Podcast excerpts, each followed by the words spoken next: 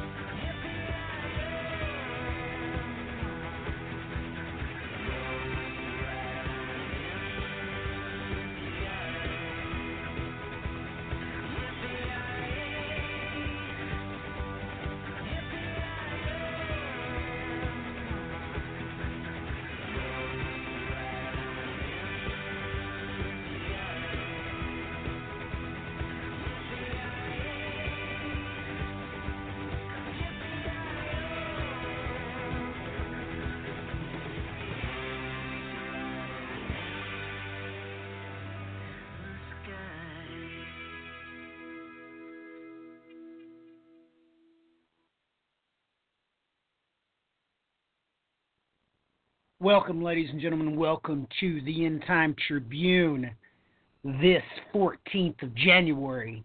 Ah, yes, 2017. It is good to be with you uh, today, and I want to uh, thank all of my uh, social networking site uh, friends. Um, had a lot of good discussion today. Have got some good discussion going on right now. I just got this uh, comment uh, from a friend of mine they state, um, End Time Tribune, why do you allow this man, and states his name, uh, to post on your website? He is obviously against Israel, and you seem to be for them, so I allow the confusion. I seriously considered blocking you after reading this, and my reply is stated as thus He does have the right to speak, and I have the right to hope. The reply to that comment was but he is calling Israel Antichrist nation. To that I responded, Yes, he is, and we shall hope to snatch him from the flames. Amen? Question mark. The response was rather interesting, but I'll let it hold at the outer marker. Ladies and gentlemen, I understand uh, that there's lots of times when there's consternation over there at the social uh, networking site. Uh, but we need to understand one thing that the Brian I do not take part in such things. Uh, he most certainly has the right to hold his opinion, and it wouldn't surprise me at all if uh, perhaps a Lutheran pastor had taught him that very thing. You all need to know about the church and anti Semitism, I strongly suggest that you look into that. The point being is this, ladies and gentlemen. The Brian I have told you at length about those four riders. And the first one is the rise of National Socialism. It's the rise of the Crusaders. Ladies and gentlemen, let me explain something to you. It doesn't matter to me what particular nation, tribe, or tongue that you hate. It doesn't matter to me. What does matter to me is that you receive your proper title. That title, of course, being Nazi. That's what you are. I stated this plainly out in public today. The KKK were and are Nazis. They hate Amero Africans. And it goes on and on and on. If you hate what the book of Revelation clearly defines and outlines as a nation, tribe, or tongue, if you hate a specific group exclusively on those parameters, you're a Nazi. And as a matter of fact, was having a conversation with my son today. I said, Riddle me, son. Who's the last one that invaded countries unabated? Who was the last country that had killed millions of civilians? Of course, we're already up to one million just in Iraq alone. Riddle me, son, I said. Ah, yes. It was Nazi Germany.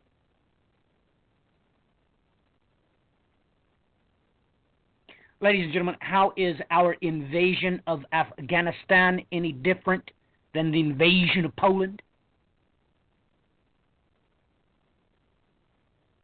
If I pricked you, I certainly hope that you bled, because that means you still have life. There's still hope for you. But it doesn't matter who you hate. If you hate a group, you're a Nazi. If you hate somebody because they speak Spanish and you don't, you're a Nazi. If you hate people with slanted eyes, just because they have slanted eyes, when you don't even know them and have never met them, you are a Nazi. You are a crusader. And that's what the Crusaders did. So, with that in mind, uh, we're going to get down to the news, and we've got a lot to cover, especially with celestial symbology this week. But we better get the Bry in the saddle. Uh, let's get him in here and uh, have him give his introductions. Hello, Brian. How's it going this week? Hello, you got me in here? Uh, yep, I got you loud and clear, buddy.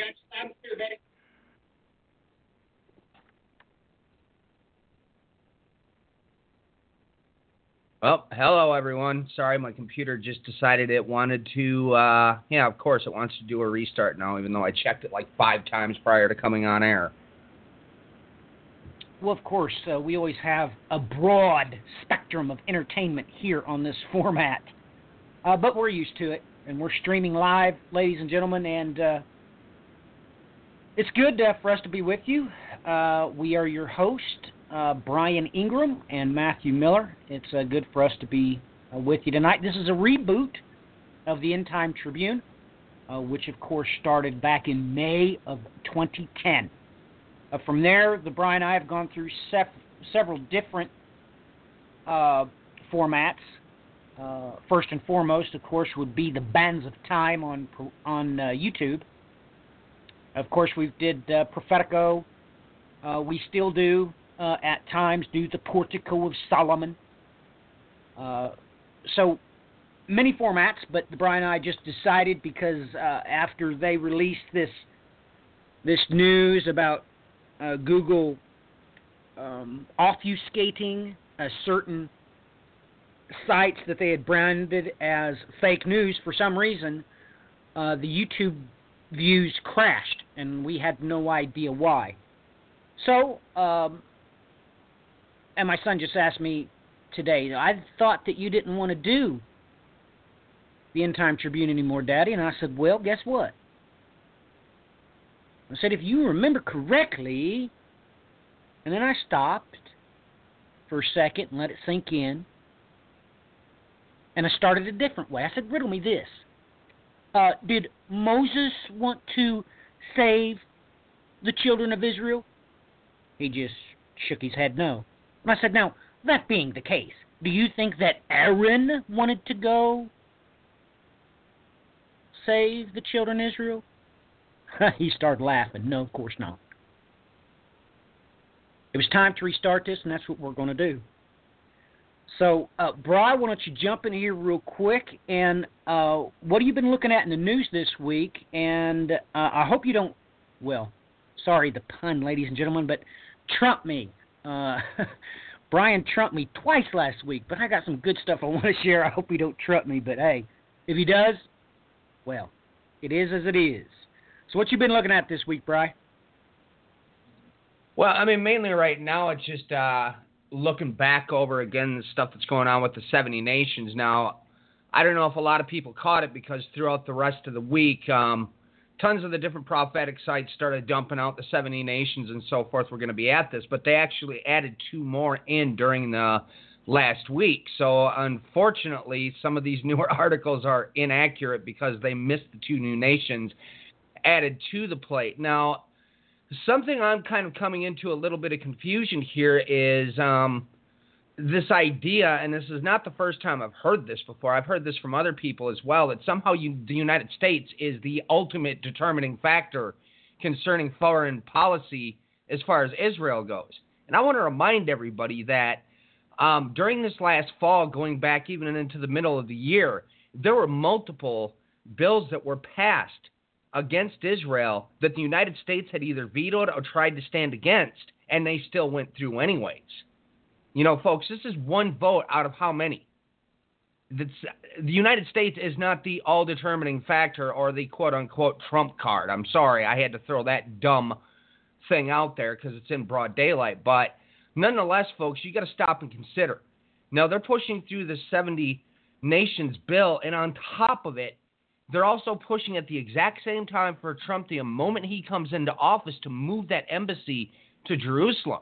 Now, if these two things go hand in hand with one another, this vote goes through with these nations, and on top of it, the embassy gets moved, it is going to completely boil over in Israel like you will not believe. Now, this week as well, on top of it, there was a strike that was in Damascus near an air base that was initiated by all means because I saw even Israeli news sources stating, you know, the same thing suspected Israeli attack on um, Damascus air base. So they attacked an air base inside of Syria on top of it with all of this going on already. So things are starting to slowly boil over. We had an attack over the last, um, I believe it was last Sunday, but I might be incorrect on that. There was a terror attack inside of Israel, and already they're fingering uh, connections with ISIS on top of it with this one now.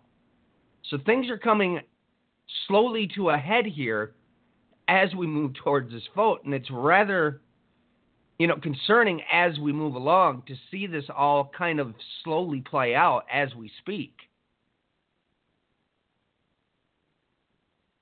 Well, I certainly agree, but I, have got to add some fuel to your fire there because, uh, Brian, I don't know if you know this or not, but uh, yesterday this was released. Uh, the Palestinian Grand Mufti says Jerusalem embassy move an assault on Muslims.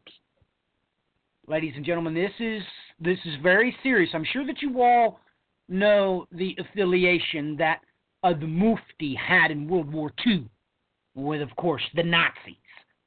Uh, ladies and gentlemen, this is real, uh, uh live, local, and late breaking. Um, this is the uh, basically the head uh, of religion there in Jerusalem, as far as the Muslims are concerned, and this is getting serious. Now, this article that I'm looking at, uh, it is from the Jerusalem Post. Uh, it states this: uh, Speaking at the Al Aqsa Mosque in Jerusalem's old city, Hussein declared that the pledge to move the embassy is not just an assault against Palestinians. Now, now, let's say that correctly: Philistines, but against Arabs and Muslims who will not remain silent. Ladies and gentlemen, he is clearly provoking uh, all Muslims to jihad. So this is serious. Now, now we're having uh, top clerics in the Muslim community coming out and likening this to an assault, which of course must have a reply. So, ladies and gentlemen, this is getting very serious. And uh, uh, this one, too, uh, concerning uh, the same train of events, the same thoughts. Ladies and gentlemen, this is this is getting serious.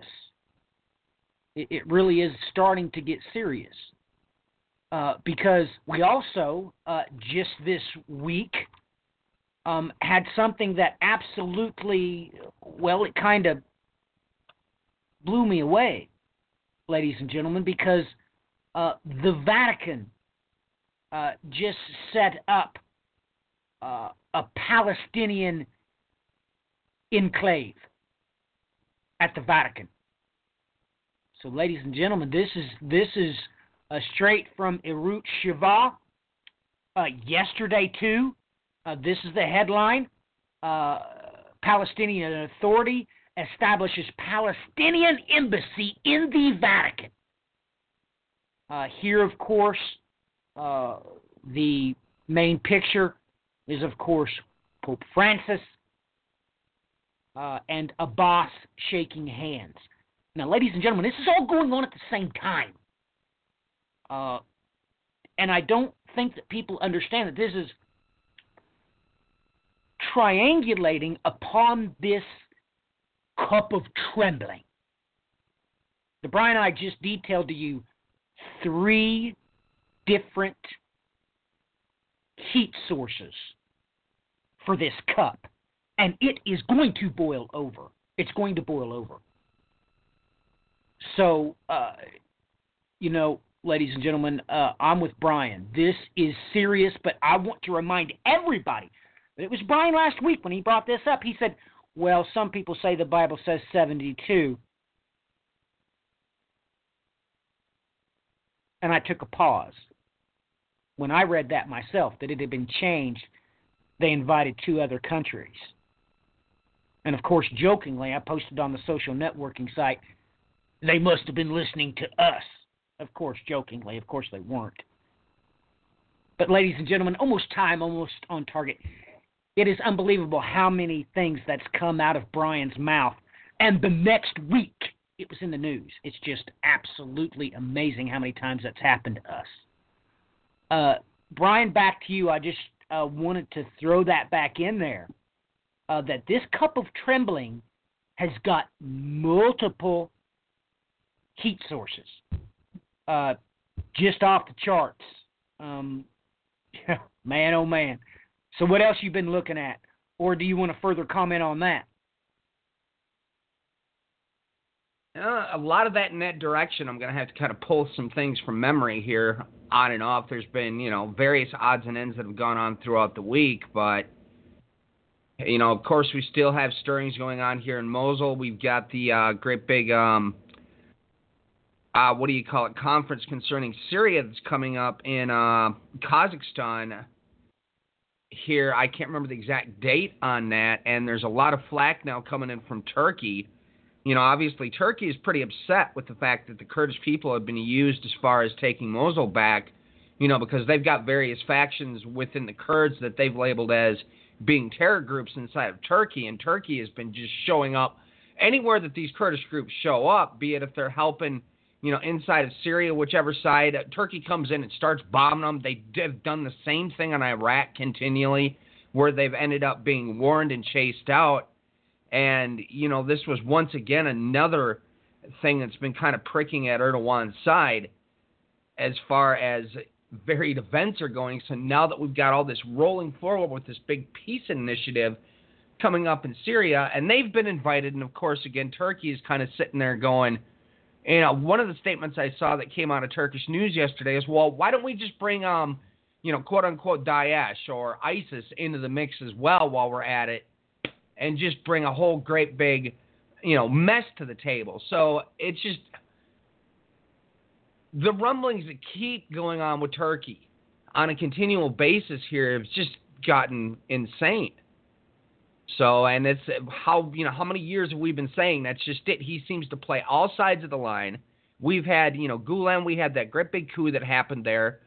On top of it, which just you know once again, of course, the deep state came right back to the forefront. Eh, but it's almost it's near impossible not to see that the strings are being pulled right there inside of Turkey at times. It's just almost you know baffles the mind after a while. Yeah, it really does. It it it, it does baffle the mind. Uh, and this playing two sides, this is obviously an orchestration uh, well, from the Assyrian himself. We're talking, of course, about the false prophet and looking for signs uh, of the God of war that he worships. Uh, this God, well, as the Hebrew puts it, Moaz, of course. Um, but, ladies and gentlemen, uh, this is the land of the midst of the rivers. Turkey has always played an integral part in biblical eschatology for the simple fact, ladies and gentlemen, that's where the seven churches in the book of Revelation are located. Riddle me this, ladies and gentlemen. Why didn't the Lord our God, whom sent his servant John, an angel to give him the revelation, why wasn't the church in Jerusalem one of the churches? Okay, let's back up a minute. Why not Hebron? Or what about Bethlehem? Do you see my point, ladies and gentlemen? Why are they all in the land in the midst of the rivers? Why is it that NATO has always included the deep state into security matters when everybody knew full well they were the last country on earth you could trust, Muslim or not. This is common knowledge. It's been common knowledge for decades. If you really want to get to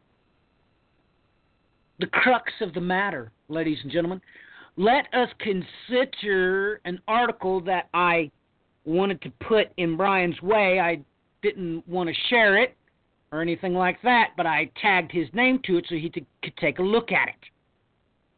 Now, ladies and gentlemen, this is very serious, and I'm going to read an expert from this. This is uh, on the Christian Post, although it is not the event horizon for the article. That comes from National Geographic. The title here is Morgan Freeman claims Judaism, Christianity, and Islam got their beliefs from an ancient religion. Ladies and gentlemen, first paragraph. As the second season of National Geographic's The Story of God with Morgan Freeman approaches, the Academy Award winning actor is making the bold claim that the three most prominent religions in the world took their tenets from the ancient religion of Zoroastrianism. Ladies and gentlemen, what is the sign? What is the symbol for Zoroastrianism? Brian, what is that symbol you and I have talked about so many times? What's their symbol? Good old Asher.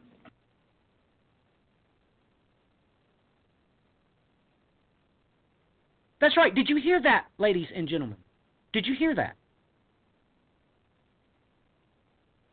And let me, ladies and gentlemen, uh, at least, ladies and gentlemen. Well, I was going to reiterate the article. They put the the words in Freeman's mouth, but let's just say the script writers, um, you know, because he he follows a script, folks. And regardless of that, how much time have I spent showing the fact that Zoroastrianism came about around the time of Darius the Great? Why did Cyrus the Great not follow after quote unquote Ahura Mazda? You will see it referenced nowhere in anything that Cyrus the Great ever said. Okay, there has been historians that have done mass amounts of work. There was a man that went all throughout the Middle East trying to trace the roots of Zoroastrianism, and he came to the very same conclusion. He was around at the time of Darius the Great. So, how they get this garbage about this being the oldest religion, and everybody has been spouting this garbage for years, and it gets old.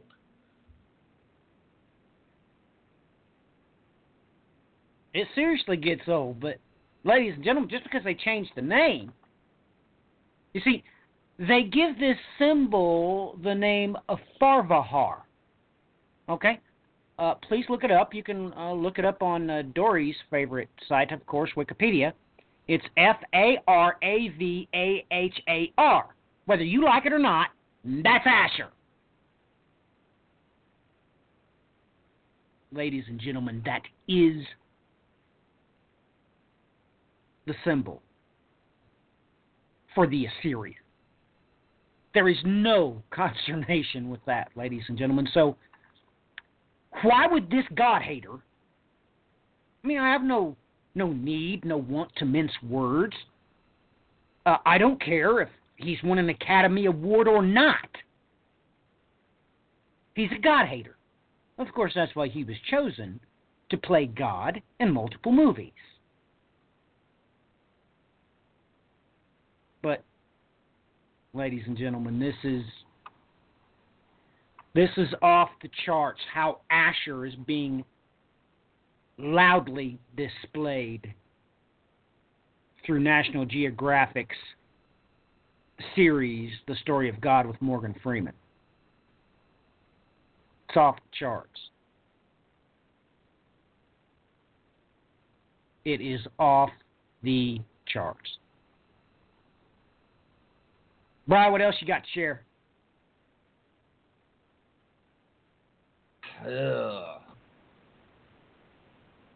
I, I think I've run out my what I had on my mind at the moment there. You know, just uh, nonetheless to go back into what you were bringing up there.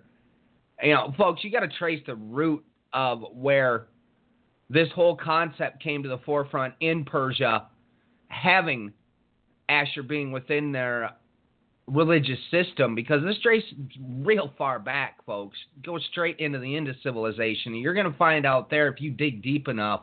Oh, Asher's known altogether as something else, and he shows up in some very frightening places. That's right, he does. Some very frightening places indeed. Well, ladies and gentlemen, I just passed um, an article off to Brian. I'm going to have him take a uh, serious uh, look at that. But uh, before he shares that, while he's looking that over, uh, we got an article that was published uh, two days ago. Apocalypse signs from Italian Nostradamus reveal themselves 500 years later. And of course, this article is full of, uh, well, uh, smart aleck remarks. I will start it off this way, just as it starts it off. Quit your job and blow all your savings while you can, because apparently the end of the world is nigh. Warning signs of a 500 year old prophecy on the apocalypse are starting to reveal themselves, sparking fears among conspiracy theorists and the superstitious that we're all doomed. Italian philosopher Matteo Tafuri, who lived from 1492 to 1582, was one of the most revered personality of Italy's Aquila region. Now, interestingly enough, in the 16th century, uh, he warned two consecutive days of snow would ruin the resort of Salento in the lead up to the apocalypse. Snow is a rarity in the southern Italian region, which is well known for its mild climate. The Italian Nostradamus predicted Salento palm trees and mild south wind, snowy Salento, but never after the touch. Two days of snow, two flashes in the sky. I know the world's end, but I do not yearn as we speak, an unusual pattern of freak snowstorms is currently sweeping across the region. Now, according to the Inquisitor, it's believed that the two flashes mentioned in Tafuri's prophecy could be in reference to a supervolcano eruption last month. Scientists warn that the Campi Flegrei supervolcano may be waking up and approaching a critical state in a move that could cause worldwide destruction comparable to a large asteroid impact. Ladies and gentlemen, over the past decade, this volcano has been experiencing an uplift which suggests the volatile gases beneath it are rising to the surface at an accelerating rate ladies and gentlemen, uh, with that in mind, with that in mind,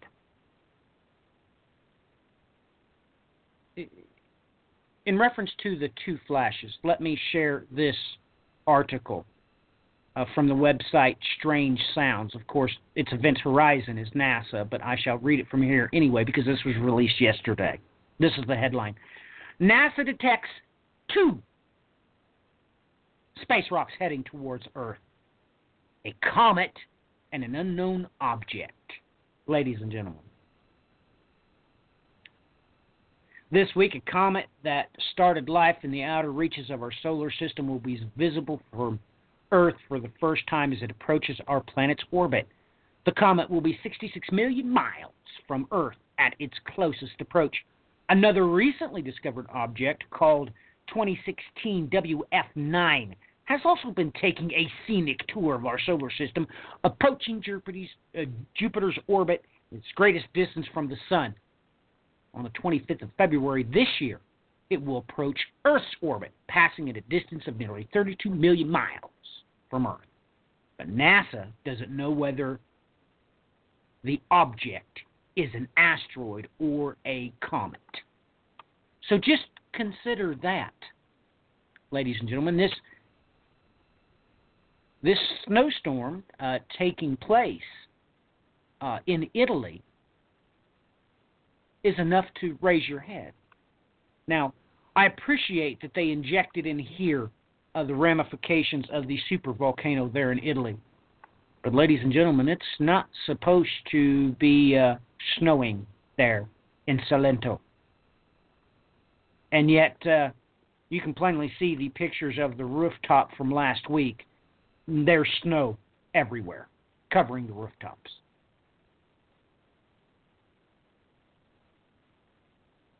So, uh, Brian, uh, your thoughts on that? Um, and we need to to maybe gnaw on that for a minute. Is it even possible uh, that uh, Nostradamus or uh, this Italian uh, prophet Tafuri, is it possible they were getting supernatural information? And I, I would like your personal take on this. Um, just because they very well could have uh, made accurate predict- uh, predictions, uh, and some say, you know, either or with both of these prophets, um, whether they be from God or not. I want your take on it. Is it possible uh, to receive supernatural information uh, from sources other than the Holy Spirit? Well, I mean, looking at Nostradamus, I know for a fact that one of the main things he did was flee from the church because he was in fear of how he was going to essentially be perceived in his, you know, earlier days. I mean, he had a lot of stuff that was pretty darn accurate at the time he was alive that was coming to pass. You know, so as we roll forward, we see a few hit and miss things happen here with some of his prophecies – it's not altogether too shocking to me to see that some of them are dead on the mark. Now, where he got his information from, I don't know. I mean, there were parts of his life where I know he was delving deep into the occult, but were some of these accurate ones coming from a different source? It depends. If we look at the prophecies and they line up with what the Bible says, well, guess what? Then we got a direct hit. Anything outside of that, I'm not going to be too much concerned with. I agree. Uh, I agree. Uh, one thing is for sure uh, whatever his source was, uh, I am sure that uh, those supernatural sources um, certainly has information outside of the purview uh, of mankind. Let's just say that. Um, now, this other gentleman, I don't know too much about him, and I don't know if you have uh, have studied uh, this uh, prophet Tafuri or not. Uh, but it would seem to me that what I'm looking at here, uh, he follows the same vein as Michel de Nostradam uh, because it says he was an Italian philosopher, astrologer, and physician. Uh, so that kind of makes me wonder if we shouldn't uh, look a little bit deeper into him at a later uh, date. Um, I've never personally ever heard of the guy until now. Nor I. I, I haven't either. Uh, but Brian, what say you about the article that I sent you? Did you have time to look at it while I was discussing the other one? I scrolled over it briefly. I'm trying to scan through other news, and I mean, you know, just to throw in real quick here, it's kind of it's a little disturbing when you go over to uh, Israeli uh, national news or Arutz Sheva, and you see like every third to fourth article is dealing with uh, Nazism flaring up all over the world. And I mean, we're not just talking about metaphorical Nazism, we're talking about full blown swastikas across the board here. And, and, you know, I've watched this news site for years on it, and I've never seen anything that even resembles this. It's just mind blowing. It it really is mind blowing. Uh, the rise of Nazism is just uh, rattling my cage I hear of late. Uh, but I I don't know what to say about all of this. Uh, you know, I, I, I, did want to mention this uh, that we've got a lot of problems right here because a lot of people know uh, about what's going on concerning Trump. And, uh, excuse me, ladies and gentlemen, this was published uh, in U.S. News, January the 9th. Uh, the end of the liberal world order. Uh, Donald Trump's statements about foreign policy rise uncertainties across the planet. Um, this is just off the charts, uh, them saying this. Because, ladies and gentlemen, by inference, they're telling you that there's already a liberal world order. And Brian and I have been stating this and stating this and stating this.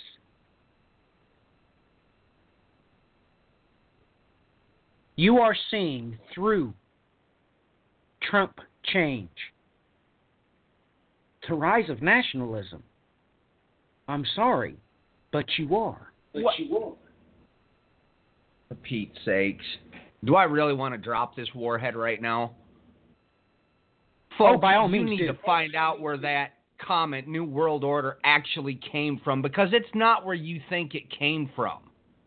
All right, you guys all know the um, quote unquote uh, prayer breakfast that they have in Washington every year. The founder of that group, which is called the Family or it goes as the Fellowship, he is the person that penned that. The right wing Republican parties, the ones that are all basically behind your varied forms of crusaderism, dominionism, and so forth, that's where it came from. Not from the Masons, folks. I don't know who's fed you this line, but that ain't the case. Well, we tread on dangerous ground, don't we, Bry? We tread on. We tread. I mean, I don't want to sugarcoat nothing. I get tired of playing these games with the Crusaders. You folks, you need to know where that whole concept came from. Yes, and they certainly fund quite a lot of venues, don't they, Brian? Yep. Now, ladies and gentlemen, they have been stoking these fires for more than a few decades. I strongly suggest you do research into the entity that Brian mentioned. They've been pushing nationalism for quite some time. And this rubber is going to hit the road eventually. But, ladies and gentlemen, I strongly suggest you listen to last week's program. Brian and I talked about this, what was going to happen economically. You don't have to like it, but the Bible loudly says that's right, the Bible, God's holy word, states there are ten kings that run this show. God puts it into their heart to burn Mystery Babylon with fire. Let us talk about that one more time. I have already mentioned the simple fact, the definition for Nazism. It is when you hate, for no apparent reason, any nation, tribe, or language. Ladies and gentlemen, you need to really think about what I just said. You need to really think about it. Because it's those things that make us, of course, the melting pot. Those very things that I just mentioned. And Trump change is not going to be very pleasant. These ten kings have set up a Silk Road. They have designed the New World. Ladies and gentlemen, why do you think they call it the New World Order? Oh my goodness. Look. We've already given you the articles on prior broadcast directing you to find out the percentages of the countries and their usage of goods on this planet. Ladies and gentlemen, the United States alone does 27%, and it's number one. When you add up Mexico and Canada and you look at the numbers and Brazil, oh my goodness, ladies and gentlemen, no entity, political or otherwise, can be allowed to disrupt that Silk Road. We have been set up to be consumers. Trump change plans to do the opposite of that. Ladies and gentlemen, that cannot be allowed. It can't be. Your whole Silk Road system will fall apart. It'll fall apart.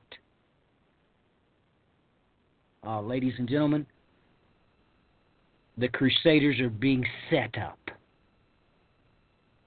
What an ingenious tactic to play. And I will quote from this article. This is a quote. All right? Let me just read this one single paragraph from this article. Putin may feel emboldened to do whatever he wants in his region. And Xi Jinping could flex his muscles in China's maritime disputes with neighbors if they see Trump tactically endorsing a tripolar world with distinct spheres of influence.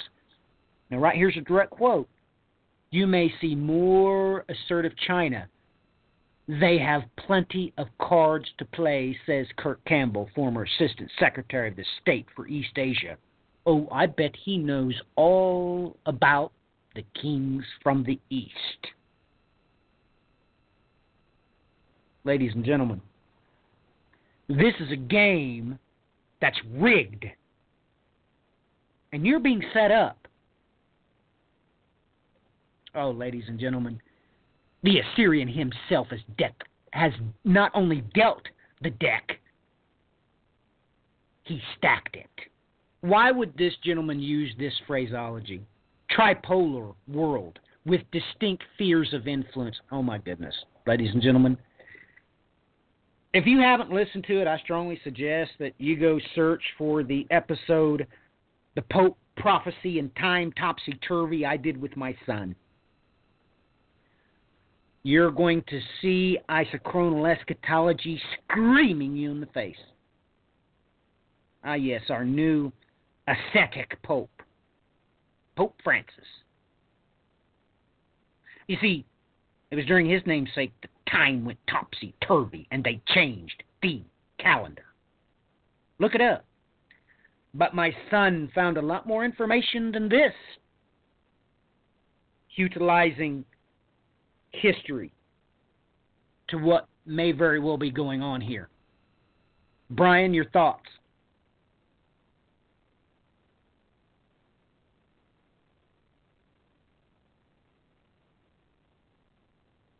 Uh, my thoughts are let's. Uh, I was going to move on to that next article here, so we don't accidentally um, sweep that under the rug and forget about it. Cover it right now. Let's Cover go. Right now. Let's go. All right. Uh, this article that Matthew sent me came from the express.co.uk. End of the world. Christians predict apocalypse this week as Venus lines up with Wolf Moon. Christians around the globe are linking recent astronomical phenomenon to the end of the world, which they believe could happen this week. The evening of January 12 will see the first full moon of the year, known as the Wolf Moon, and Venus will be at its brightest for the first time in the year. This combined with the fact that they fall on the eve of the first Friday, the 13th of the year, has led some to believe the end is near. While separately, the three incidents are nothing new with full moons every month, Venus being this bright every year, every eight years, and two or three Friday the 13th a year. When combined, some fear that the apocalypse are coming. Many are pointing in to the Bible's Luke 21, verse 25, and there shall be signs in the sun and the moon and in the stars and upon the earth, distress of nations with perplexity, the sea and the waves roaring.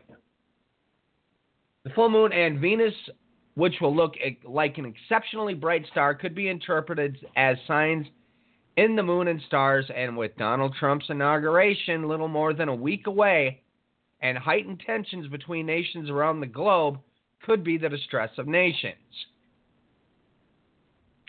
One person wrote on Facebook, Please, we need to be ready at all times because we are practically close to the end of days. Another added, Jesus is going to crack the sky and take his children home soon and very soon. The world is looking for a savior in all the wrong places. So much division and hatred and wars of every kind, not just wars between countries, but wars in the home, wars with the government, wars between generation, wars in the marriage, wars in the street, war everywhere you see. A third with a bit of t- tongue in cheek said January 12th, Celtic Wolf Full Moon, January 13th or Friday, enough said. January 14th, my 50th birthday. I don't see days as much as horsemen of the apocalypse. However, judging by numerous apocalyptic predictions in recent months, we think we'll be safe this time. Now, honestly, I'm going to stop and go in here. Um, I would have to honestly look at the original video or posting of this because this website has a way of spinning things to be completely inaccurate from what was actually said. You know, people will point out this is a sign leading towards, and this website will turn around and spin it to saying, well, this is the last day on this day because of this sign. So I will have to look over the original article to get an idea of what this person actually said as opposed to what this website is reporting. Exactamundo. But they're not covering what's important according to celestial symbology as implemented by the Lord our God in the very first chapter of the Bible, God's holy word. Ladies and gentlemen, you need to do search for this because I'll tell you what was really important that happened this week, and it came out. Um, normally, I don't use this site, but they had it, so we'll uh, use Astronomy Now uh, because it is a um, British website see Venus furthest from the sun. Now, Brian and I have taught you and taught you and taught you about one end of the heavens from the other. Listen to what it says. See Venus farthest from the sun in conjunction with Neptune on the 12th of January. Of course, with Mars dancing in the background. Where did this take place? Where did this sign take place? At the exact same time as this wolf moon. What took place in Aquarius. Ladies and gentlemen, implement celestial symbology. Let me read it to you, okay? Uh, this is coming from, uh, of, course, one of my uh, go-to uh, resources, uh, the book entitled Star Tales. I'll, t- I'll just l- let it, I'll just let it go. I'll just let it fly. Direct quote. The identification of Aquarius is Ganymede, uh, said to have been the most beautiful boy alive.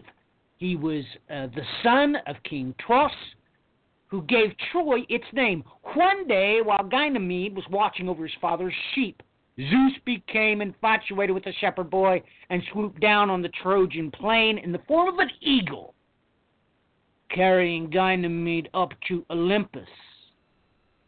The eagle is commemorated in the neighboring constellation of Aquila. The compensation for spiriting away his son, Zeus, presented the king with a pair of fine horses. Ah, yes. Ah, yes. Ladies and gentlemen, he became the cupbearer of the gods, Ganymede did. He is the story of the Mosheim. That is why the book of Obadiah says what it says. That's why Mosheim is used, that Hebrew phrase, all over uh, the prophetic text. It was why you were told that Primus Numerus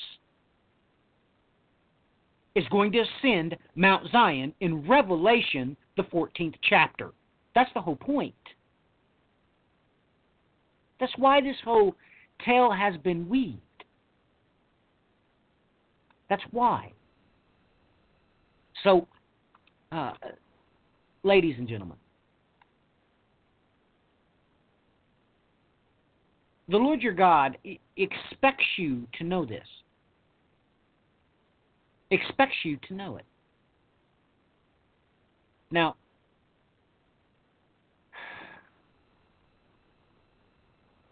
just take note that Ganymede, of course, replaced the other cupbearer of the gods.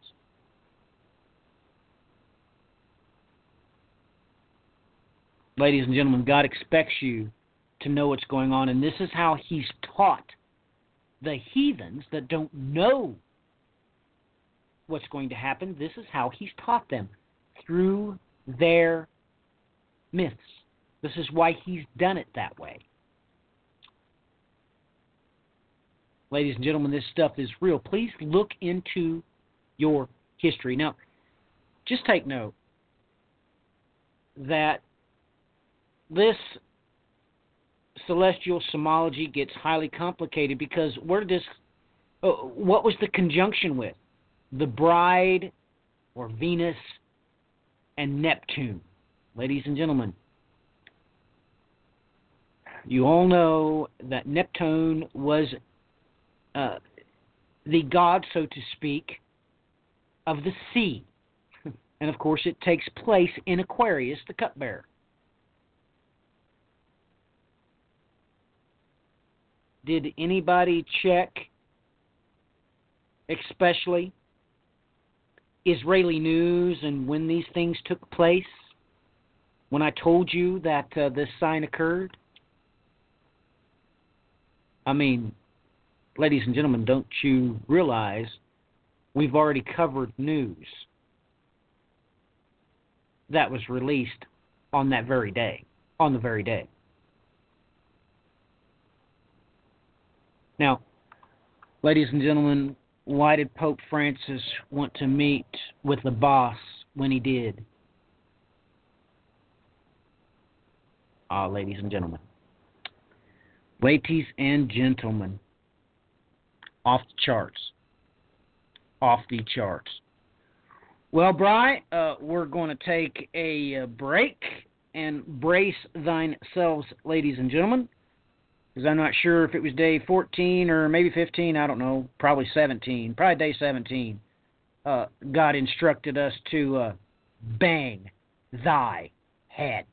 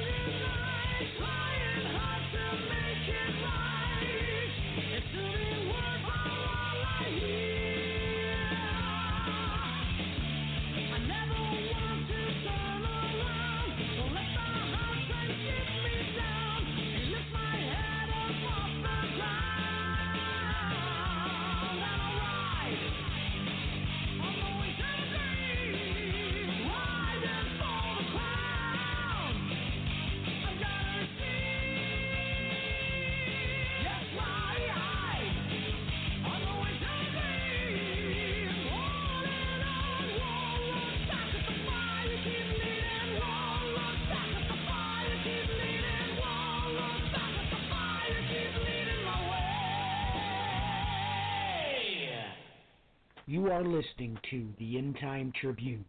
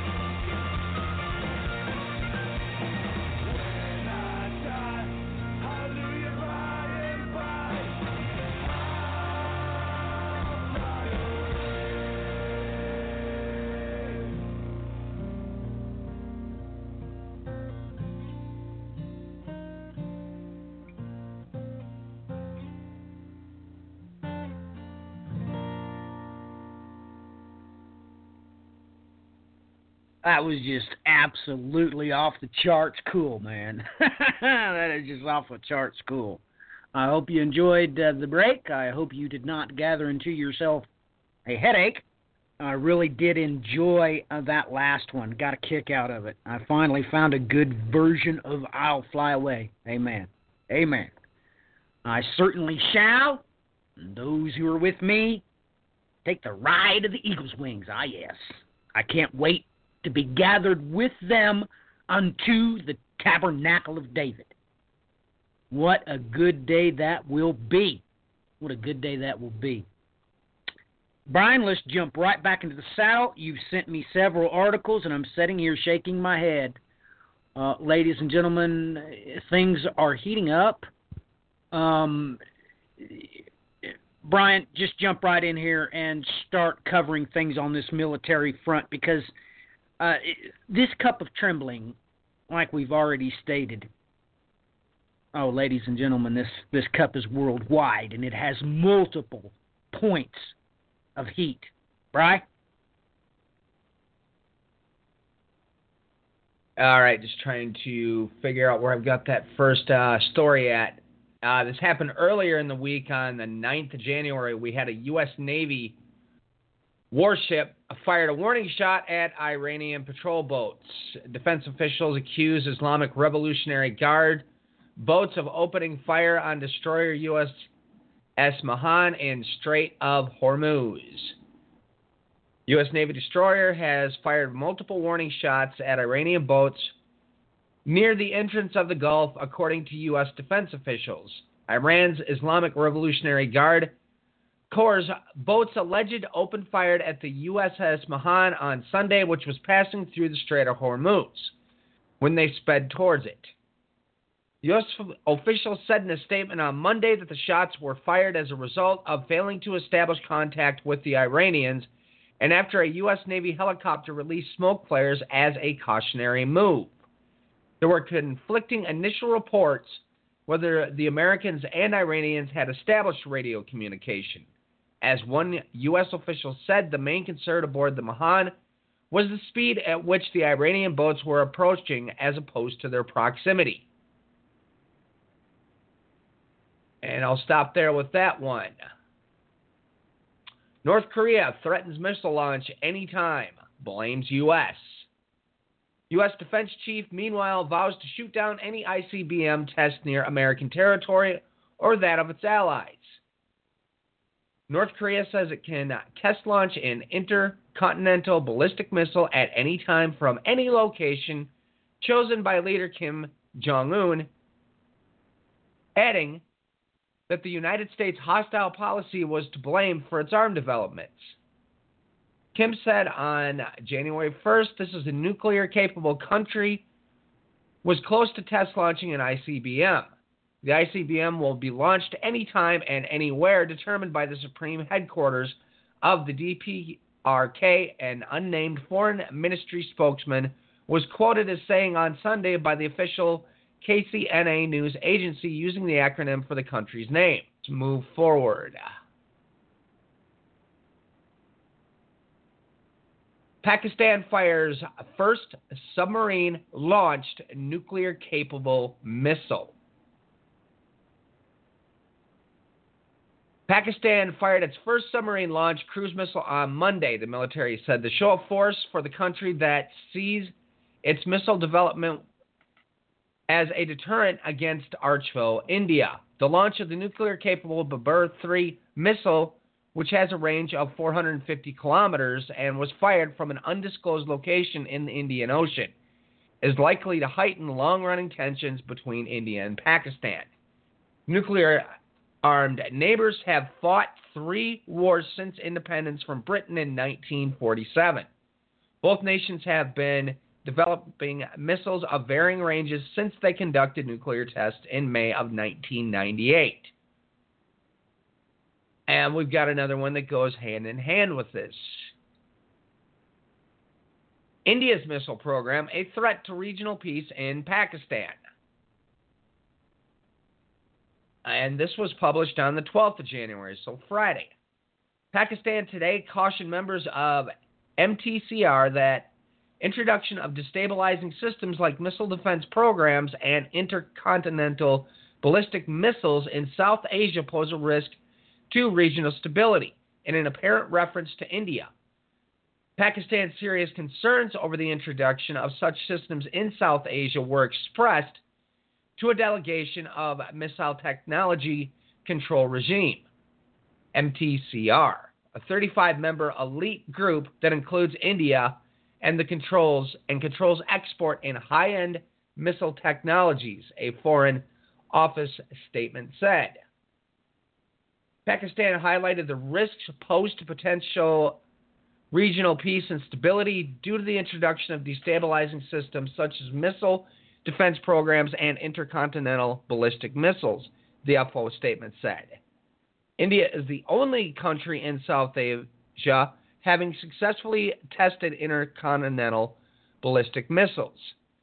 Pakistan was, however, committed to avoiding any kinds of arm race in South Asia, it said, adding that Pakistan's proposal on establishing strategic restraint regime in South Asia, which covers nuclear and missile restraint remains on the table.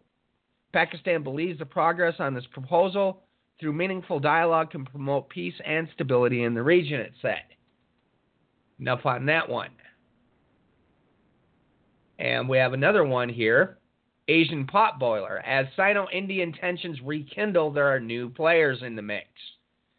The rivalry between the neighbors has intensified over Pakistan, the Dalai Lama, and a UN veto. After a few timid signs of warning, Sino India relations seem to be headed for the freezer. While Beijing refuses to take India's security concerns seriously, New Delhi may have decided to take the Chinese challenge head on. To complicate matters for India, it erstwhile allies Russia, which has become a close friend of China, is showing interest in establishing closer ties with Pakistan. The latest move that clenches teeth in India is China refusing to lift a hold on Pakistan based Jaish e Mohammed chief Masood Azhar, accused of plotting multiple acts of terrorism against India, and blocking him in December from being listed as a terrorist by the United States Nations. Since March, China has blocked India's attempts to put a ban on Azhar under the Sanctions Committee of the UN Security Council, despite support from other members of the 15 nation body. In response, India has begun has gone beyond expressing dismay by testing its long range ballistic missiles. So I'll stop there, folks. Um, that's a lot of missiles in one week being brought up in the news. And Central Asia seems to be at the heart of a lot of tension at the moment. You mean Eden? You mean it Seems to be at a lot. seems to be a lot. Yep.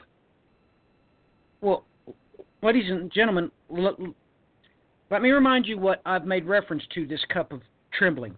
Did you not hear the title of this article? Asian pot boiler? Ladies and gentlemen, they weren't done making biblical references. The very first sentence in the article, after a few timid signs of warning, Sino-Indian relations seem to be headed for the freezer. Oh, ladies and gentlemen, do you not know? Have you not heard? Pray that your flight not be in the winter.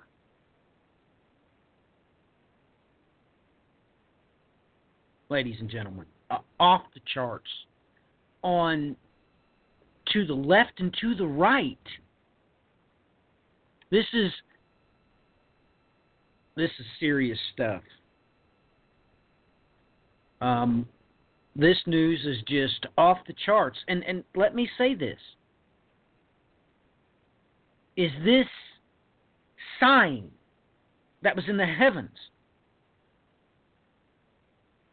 Was we supposed to expect these things to take place? Ladies and gentlemen, do you not know? Have you not heard who it is that's going to lead God's chosen people?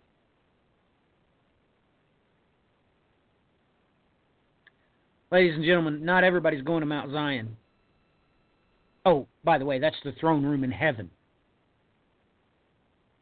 I mean, ladies and gentlemen, I've did broadcast before on the indigo children. I mean, even the pagans know who's going to run the age of Aquarius. They know who it's going to be. Let me ask everybody this. Does anybody know why Hosanna is in the Bible? Do you know? Do you not know why that's stated? Do you not know where that comes from? Oh, ladies and gentlemen, why did Jesus say that? Who was he talking to? Do you know anything at all? Theology. Ladies and gentlemen, why did Jesus state this? Oh, ladies and gentlemen, don't you realize what what happened that day? Do you not realize who, was saying it? Well, perhaps I should just remind everybody, I guess, but ladies and gentlemen, what what happened that day was very important. And, and remember the whole entire circumstances of what was going on there in Matthew 21. Do you not know? Have you not heard? Ladies and gentlemen, this was during the triumphal entry. Who said it? The crowds going ahead of him, and those who followed were shouting. Hosanna to the Son of David. Blessed is he who comes in the name of the Lord. Hosanna in the highest. Let me jump down a few verses. Verse 15 of Matthew, the 21st chapter. But when the chief priest and the scribes saw the wonderful things that he had done, and the children who were shouting in the temple, Hosanna to the Son of David, they became indignant. Ladies and gentlemen, don't you know where this comes from? Ladies and gentlemen, Hosanna comes from Psalms 118. Let me ask you that again. Have you not read? Do you not know? Have you not heard? I don't know how many different ways I can put it. Ladies and gentlemen, that exact word is, of course, used in Psalm 119 or 118. And you really are supposed to know why those children were singing it. Uh, here, let me riddle you this. Why is it that your modern Bible don't have a reference there that goes back to where the word originally is, ladies and gentlemen, because it's right here in verse 25 of Psalm 118. Lord, save, I beseech thee, I beseech thee, prosper. Of course, the New American Standard Version. O Lord, do save, we beseech you. O Lord, we beseech you, do send prosperity. Ladies and gentlemen, I'm, I'm looking here at the New American Standard Bible. It has no footnote referencing back to Matthew, the 21st chapter. Because, ladies and gentlemen, that's also the word they use, and they quote this during the last day. Of course, the day of judgment. It's called Hoshana Rabbah, the great supplication. Because everybody knows that Hoshana Rabbah is known as the last day of judgment which began on Rosh Hashanah. Ladies and gentlemen, the Kabbalists know all about this.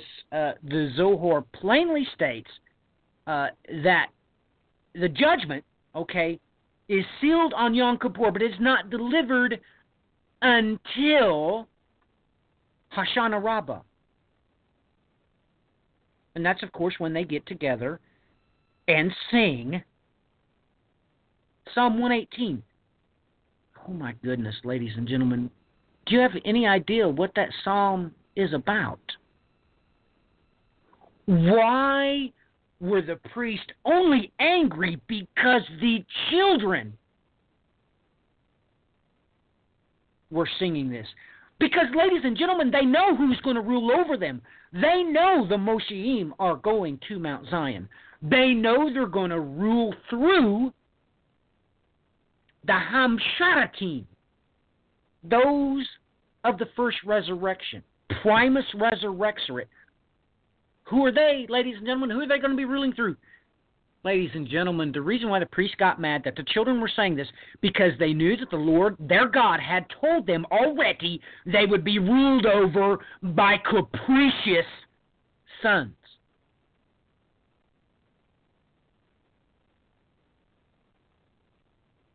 ladies and gentlemen, please have a Selah moment. Why don't your Bibles reference you back to Psalm 118, where that phrase has its event horizon from? Everybody knows this, ladies and gentlemen.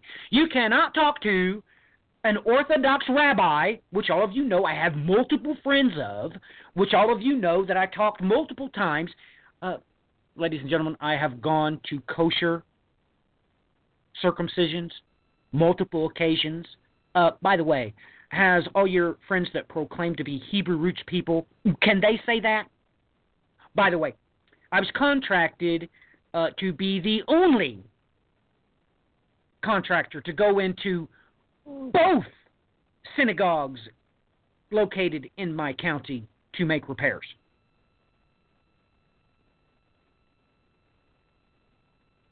I have gone to Orthodox Passovers. Ladies and gentlemen, I want to know why all those so called Hebrew roots teachers haven't told you what I just relayed to you. Why those children were singing Hosanna. Hosanna in the highest. Why haven't you been told that comes directly from Psalms 118? I want to know. And I want to know if you know what that's about. Now, ladies and gentlemen, I know that this is, of course, a news broadcast.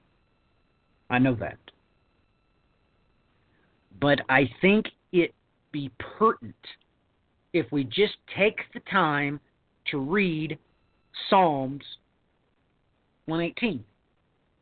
Because you need to know that's why those children were calling that, and that's why the priest got so mad that the children were quoting that inside the temple. They were inside the temple saying this Hosanna to the Son of David.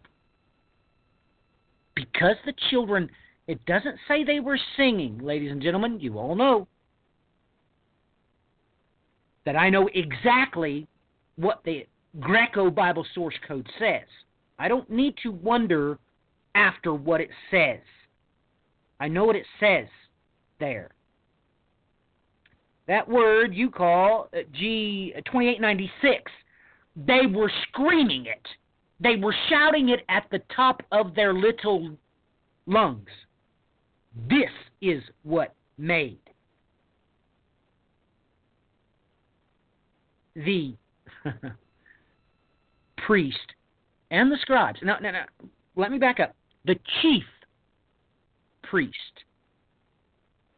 and the scribes indignant.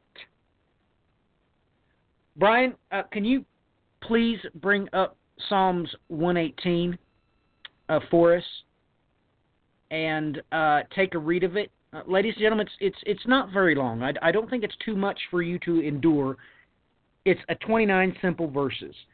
But you need to realize in your mind why those children were making those chief priests and scribes so mad because they knew the Lord their God had told them that the day would come when capricious sons would rule over them. Ladies and gentlemen, if you know your celestial symbology, you understand why why some translations use that exact phraseology. You'll be able to readily understand why that sign is in the heavens.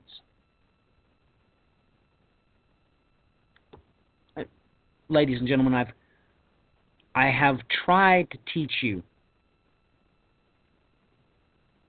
all about celestial symbology to the best of my ability. I really have. I I have tried to teach all of you the different signs God has put for us in the heavens per the 14th verse of the Bible. I have tried to show you that celestial symbology is God ordained. But ladies and gentlemen, that that word in Hebrew, you you you need to look these things over. You really do. You need to search them out, see what God has to say about it. And I'm not joking with you. You seriously need to consider that the Lord your God is expecting you to know where the ecliptic is in the heavens, where the equator is in the heavens, and how it is, astronomically speaking, that one third of these stars will fall because they're going to. That's what he said. Ladies and gentlemen, that's that's what he said. That's exactly what he said with his own mouth.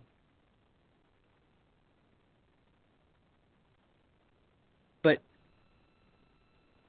oh, ladies and gentlemen, have you looked and saw uh, the representation uh, for Capricorn in the heavens? Do you know what that is? Do you know what it looks like? Ah, yes. Ah, yes. There's a reason it's located in the heavens where it's located, but Brian, uh, can we please uh, take a listen to uh, Psalms 118 and find out why those children were crying out what it is that the Orthodox Jews read on the day of judgment. All right, everybody. Psalms 118.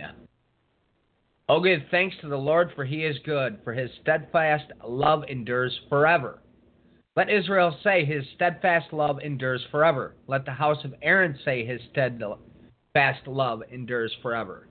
Let those who fear the Lord say, His steadfast love endures forever. Out of my distress I called on the Lord. The Lord answered me and set me free. The Lord is on my side. I will not fear. What can a man do to me? The Lord is on my side as my helper. I shall look in triumph on those who hate me. It is better to take refuge in the Lord than to trust in man. It is better to take refuge in the Lord than to trust in princes. All the nations surrounded me. In the name of the Lord, I will cut them off. They surrounded me, surrounded me on every side. In the name of the Lord, I will cut them off. They surrounded me like bees. They went out like a fire among thorns. In the name of the Lord, I will cut them off. I was pushed hard so that I was falling, but the Lord helped me. The Lord is my strength and my song. He has become my salvation. Glad songs of salvation are in the tents of the righteous. The right hand of the Lord does valiantly. The right hand of the Lord exalts. The right hand of the Lord does valiantly. I shall not die, but I shall live and recount the deeds of the Lord. The Lord has disciplined me severely, but he has not given me over to death. Open to me the gates of righteousness that I may enter through them and give thanks to the Lord. This is the gate of the Lord. The righteous shall enter through it. I thank you that you have answered me and have become my salvation. The stone that my builders rejected has become the cornerstone. This is the Lord's doing. It is marvelous in our eyes. This is the day that the Lord has made. Let us rejoice and be glad in it. Save us, we pray, O Lord. O Lord, we pray, give us success. Blessed is he who comes in the name of the Lord. We bless you from the house of the Lord. The Lord is God, and he has made his light to shine upon us. Bind the festal sacrifice with cords up to the horns of the altar. You are my God, and I will give thanks to you. You are my God, I will extol you. Oh, give thanks to the Lord, for he is good for his steadfast love endures forever. Now, I do find it interesting where this starts out with all the nations are against us on every side.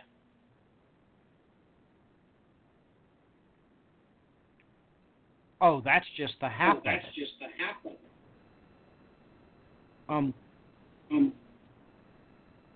ladies and gentlemen, the Orthodox Jews know what gates being referenced here. They know ladies and gentlemen, I've told you so much about the Kabbalists because they always contact me and ask me questions they have for decades. Ladies and gentlemen, they know the the entire idea that the pagans have about the children being the ones that ascends in the age of Aquarius is straight from Psalms 118 because that gate in reference there is of course the matrix, the womb. They know this is when the princes are cast down and replaced. Oh, ladies and gentlemen, there is so much here in the Hebrew Bible source code. It's off the charts, ladies and gentlemen. The chords, uh, the horns of the altar, ladies and gentlemen. Surely you've heard Brian and I talk about the silver cord mentioned in the Bible and references to uh, how it can uh, be cut off. Ladies and gentlemen, that's ladies and gentlemen, they they know this has everything to do with when the Assyrian invades their land and what his target is.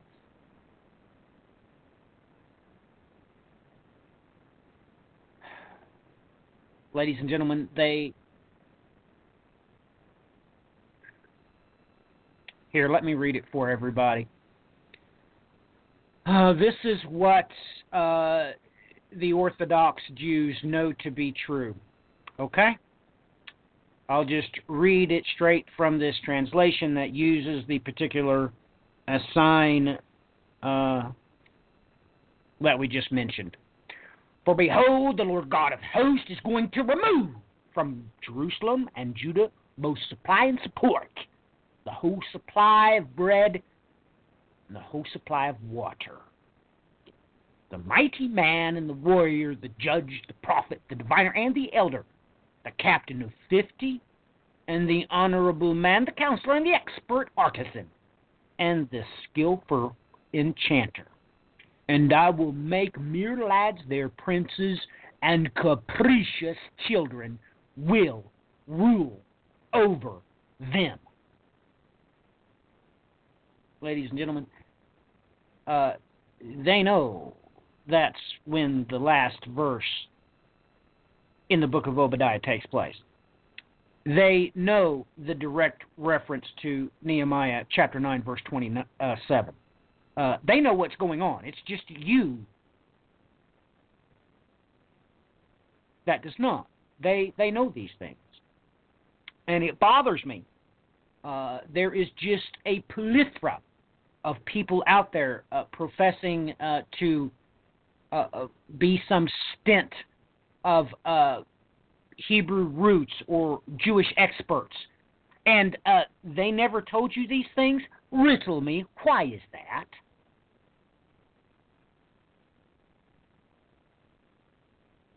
Why is that?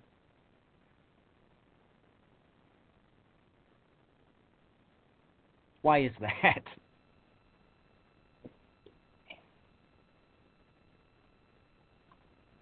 Oh man.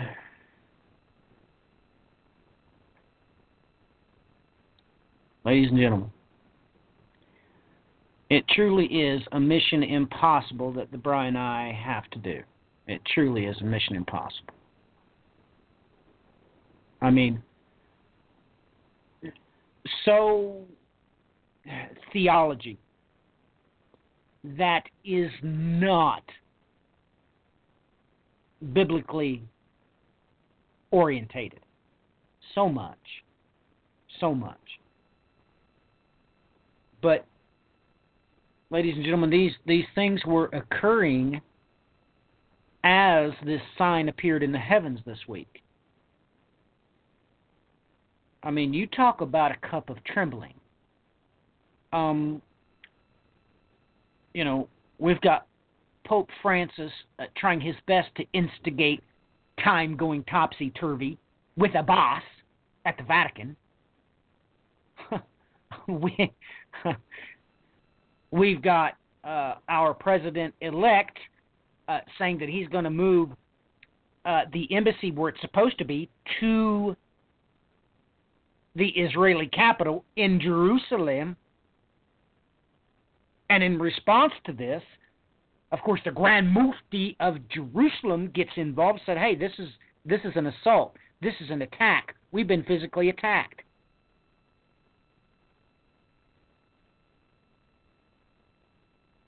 Oh my goodness. Ladies and gentlemen, if you could have only seen it coming. You know, and it amazes me uh, that article that Brian talked about. It talked about the wolf moon, talked about you know Friday the thirteenth, and it talked about this and it talked about that. But if you knew one end of the heavens from the other, you would have known what the sign really was.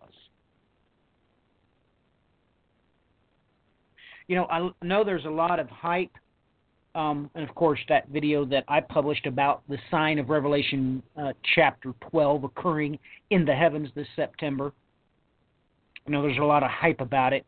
But if you didn't know the things I just explained to you, and which Brian covered, uh, that makes me seriously doubt whether you truly understand what's going on in the heavens come September. It does. I mean, I I, I know that there are some uh, good uh, teachers out there um, that cover, you know, uh, the Hebrew language um, and such, and I appreciate that. Uh, I appreciate what they do because they obviously do what they can, and I appreciate that there are some people out there that talk about the signs in the heavens, uh, but uh, if they don't know the Bible, God's holy word, and that He spoke it out of both sides of His mouth, first in the Hebrew and then the Greek, I don't know what to tell you. They they they don't know what they're talking about.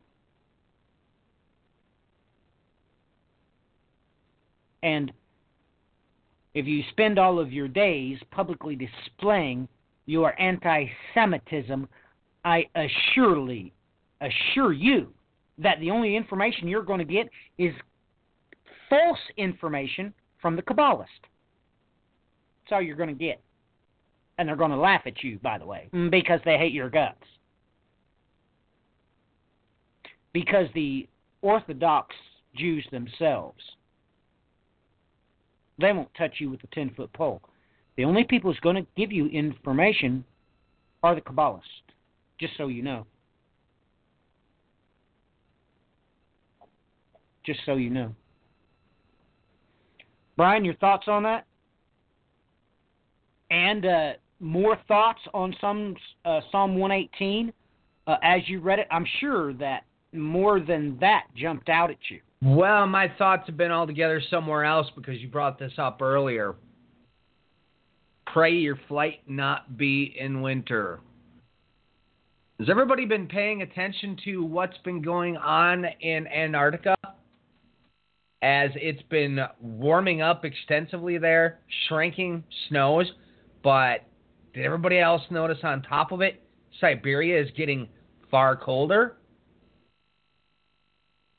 Since when has the western portion of the United States been constantly pelted with uh, massive blizzard and snowstorms?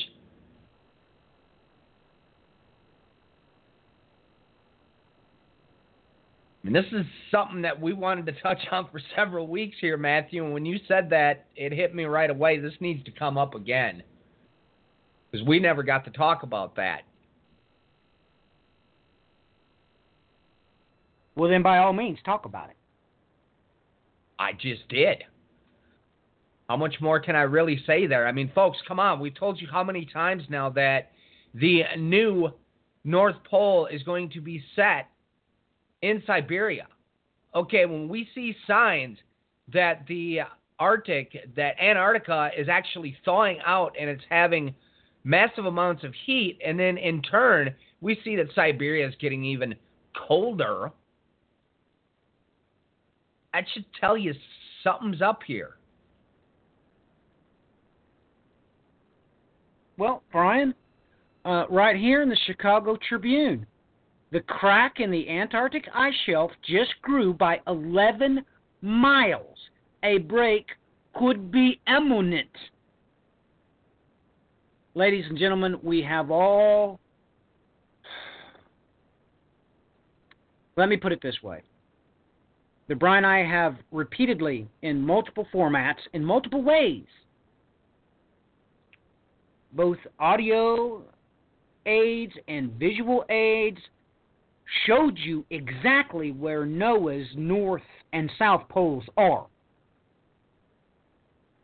You have the coordinates, we've given them to you. Ladies and gentlemen,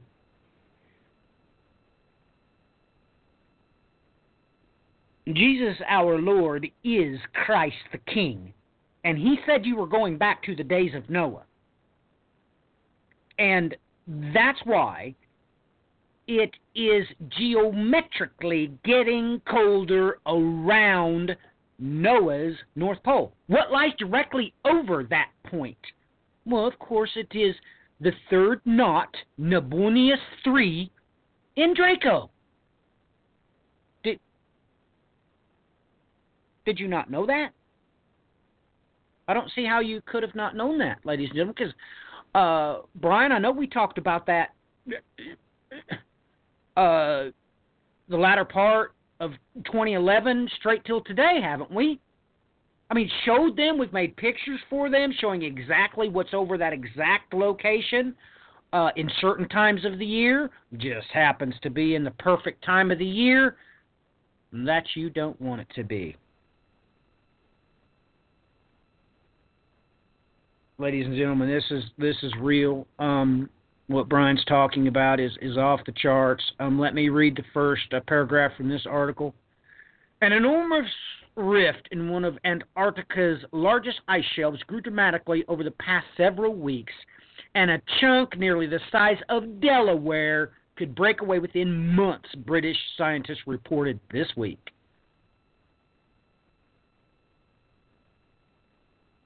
Ladies and gentlemen,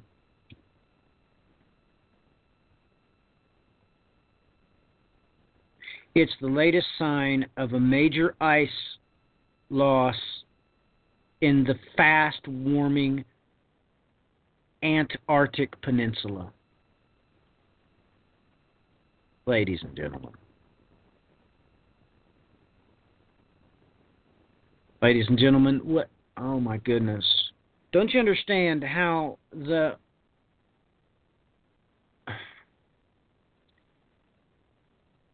how the magnetosphere works. We're a giant magnet. And, ladies and gentlemen, I know you've seen the pictures. How many times have I posted it? On how many different websites did I post the location of Noah's South Pole? Ladies and gentlemen, a magnet goes round and round and round. Let's take um, a solar flare. It hits our magnetic shield. It's filtered up and goes in through the North Pole. The energy, of course, is refracted out of the South Pole.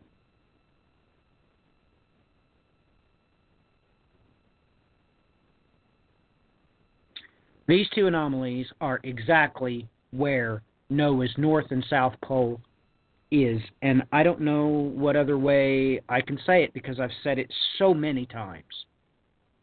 I've made uh, uh, uh, visual aids, both pictures and videos. Uh, I've written articles on it.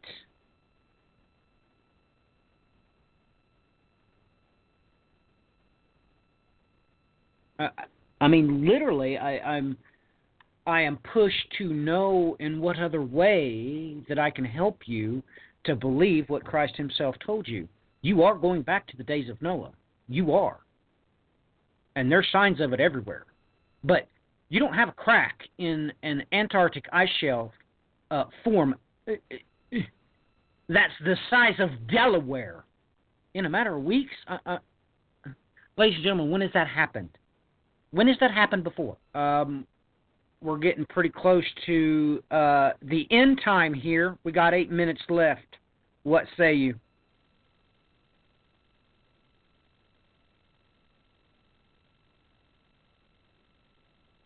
Well, I was just going to add in a couple of things here. Um, add into this article I got pulled up here um, from a friend of mine that posted this on the uh, social network.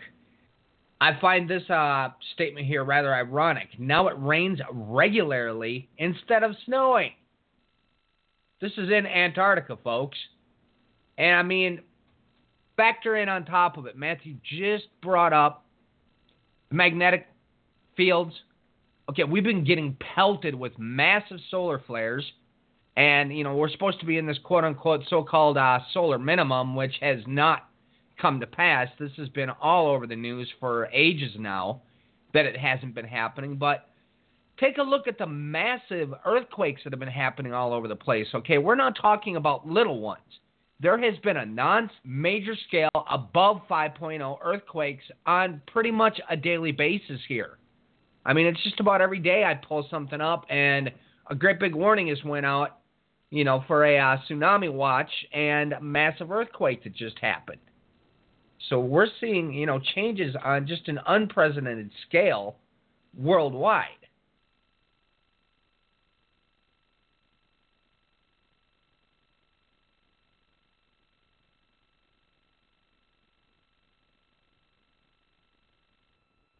Yeah. Oh, and Brian.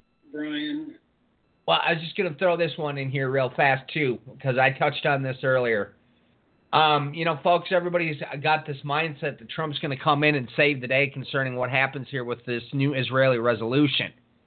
Well, the timing of this was not coincidence. UN may pass new anti-Israel resolution before inauguration.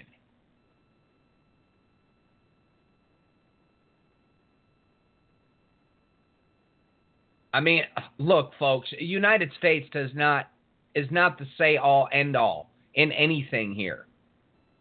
And folks, if it says it's going to happen in prophecy, it's going to happen regardless of who is standing in that White House. So uh, we need to get this nonsense out of our minds.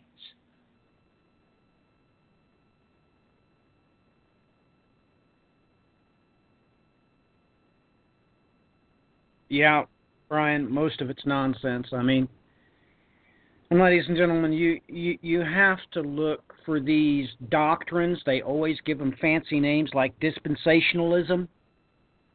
Uh, well, ladies and gentlemen, that, that word's not in the Bible.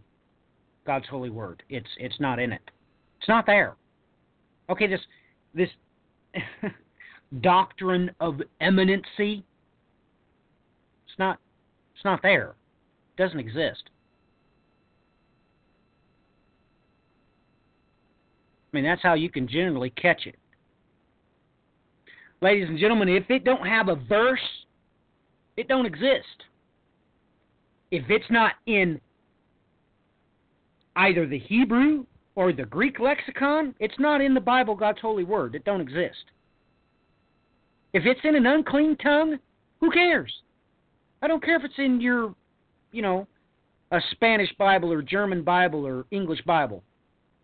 If it's not a Hebrew or a Greek word, God didn't say it. He didn't say it. You know, and ladies and gentlemen, if you want to get a uh, really good resource uh, for the Greco Bible source code, uh, I just found uh, this today. It was on sale. There's a used copy of it. It is indispensable for you to understand what God said out of at least one side of his mouth. It is the complete Koine English Reference Bible, New Testament, Septuagint, and Strong's Concordance. I suggest you get it because then you'll at least be able to understand what God's talking about in the Greek. Yeah, and grab the electronic version. I have that one. I've used it for years, and the electronic you can search in a split second. Right. I mean, how do you guys think that uh, Brian cheats and keeps up with me? no, just just kidding. Ladies and gentlemen, everything that's ever come out of Brian's mouth when he was right on time, right on time, no, exactly. You have been given tools. I strongly suggest you get this, and like I said, I, I shared it today because I keep my eye uh, open for used copies. Uh, try to get one of these used, ladies and gentlemen. Uh, the one that I looked at uh, today, uh, the version that Brian mentioned, it's only three bucks. And everything I and Bry talked about tonight, at least if it was in the Greek, you'd know exactly what we were talking about. Go pick this up and and see it.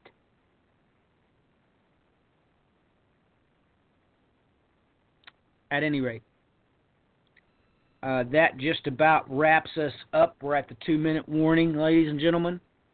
Uh, so uh, I do want to welcome all of the uh, guests that came into the chat room, obviously from uh, Facebook.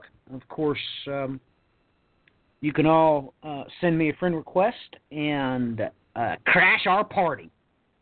Um, I know that all of you remember this format from before, but this has been a reboot and it has been going quite well uh, as a matter of fact.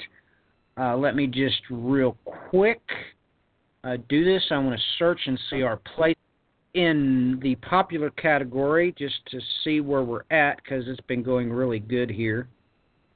So we've been broadcasting in the news in the new in the new format, and uh, we are currently um, I guess third time's charm. We're number three in ranking in just what uh, four episodes. I, I think we've uh, done with the reboot of this format. Let's see, we did one, two, three. This is our fourth one, and we're our three.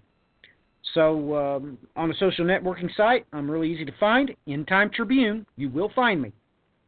Uh, and don't worry, I'm not going to harass you or uh, you know, argue with you. Uh, I'm not going to badmouth you. As a matter of fact, I will defend you uh, if you uh, get into arguments over there about anything biblically. Um, ladies and gentlemen, I I hope I hope that either I or one of my brothers and sisters can say something uh, that can snatch you from the fire, if that need be. But in most cases, it's not. You know, uh, lots of people argue about things uh, biblically that really don't matter. So let's all try to uh, remember that and um, try to understand uh, where that all comes from.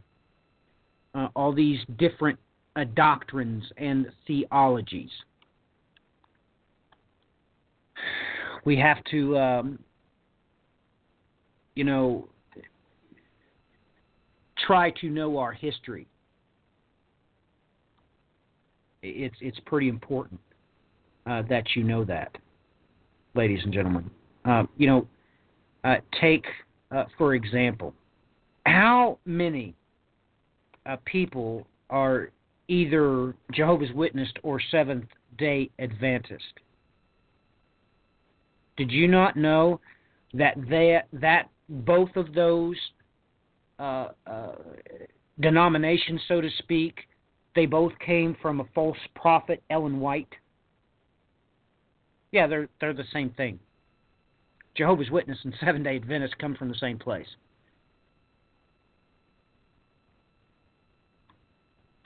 So try uh, to remember that um, there's probably going to be Jehovah's Witness over there, and you know maybe some Seven Day Adventist. You're supposed to love them enough to snatch them from the fire if you can. Don't forget that. Until next time, ladies and gentlemen, good night. God bless.